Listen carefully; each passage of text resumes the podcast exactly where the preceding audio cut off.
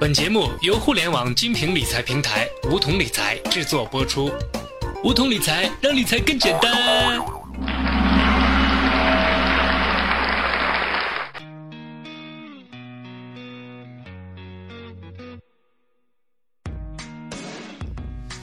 收听梧桐电台，掌握理财要领。大家好，我是梧桐小学弟。不知不觉间，我们的节目已经推出二十期了。感谢大家一路以来的支持。在今天的节目开始之前，我先给朋友们讲一件事情。小学弟的老家在四线城市。今年春节回家的时候，我在老家买了一套房子。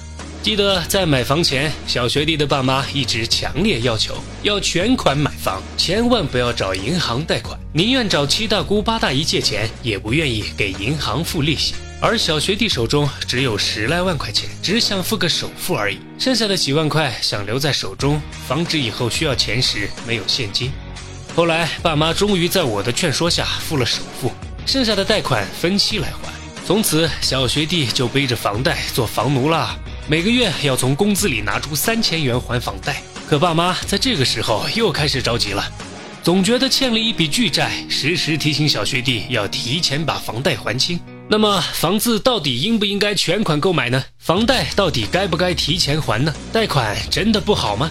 今天的节目我们就来聊一聊负债与理财的关系。车贷、房贷、消费贷，又或者是民间贷款，这年头谁没个把负债都不好意思说自己会理财。但是欠着钱总让人觉得影响心情，于是有些老实的同学，但凡拿到收入有点工资，就迫不及待的开始还债了。一边还沾沾自喜地想，欠的本金终于少了一些，以后要还的利息也会随之减少，真好。但是这样真的好吗？好不容易赚来的钱，因为要提前还贷，日子过得更加紧巴，总在想过几年把债还清就好了。可这样的日子仿佛永远都到不了头，自己和家人却已经错过了大把珍贵的时光。关注新闻的朋友应该知道，从去年年底到现在，央行已经四次降息。目前五年以上贷款基准利率为百分之五点一五，而且未来还有进一步降息的空间。再加上房地产政策宽松、房贷优惠利率的放开，现在贷款买房比之前真的是成本低很多。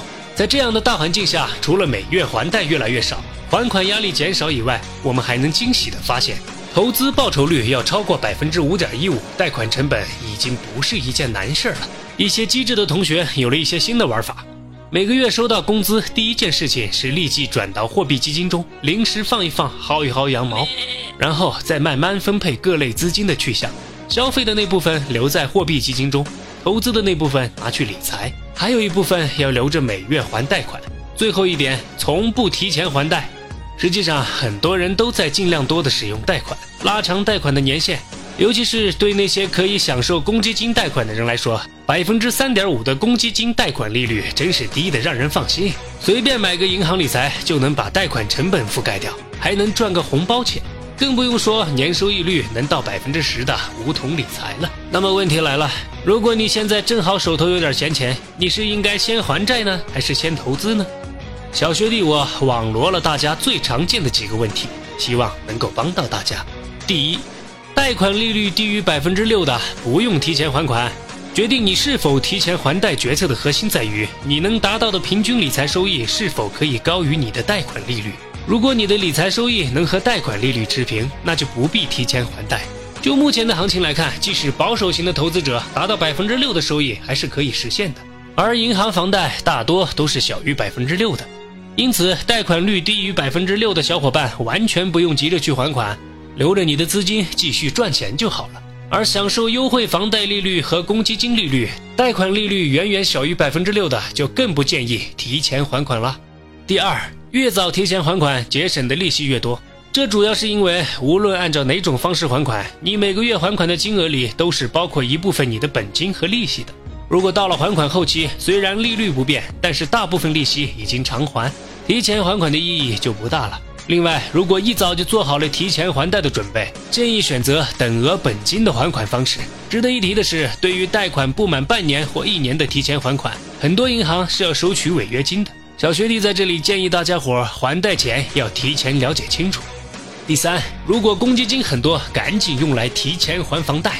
住房公积金具有专款专用的性质，如果不用来提前还款，也是只能躺在账户里取不出来的。学理财的我们深刻懂得资金的时间价值，怎么可以让钱白白浪费掉呢？还不如用公积金账户里的钱来提前还房贷，这样我们手头里的钱就可以多出来做理财投资了。值得注意的是，商业贷款利率高于公积金贷款利率，因此如果你是商贷加公积金的组合贷款。一定要先还利息高的商贷部分。其实，关于贷款还有许多学问，房贷的技巧更是五花八门，具体情况还是要结合自身。如果大家有兴趣，可以多看看关于这方面的知识攻略。由于时间的关系，我们今天的节目就到这里，我们下期节目不见不散。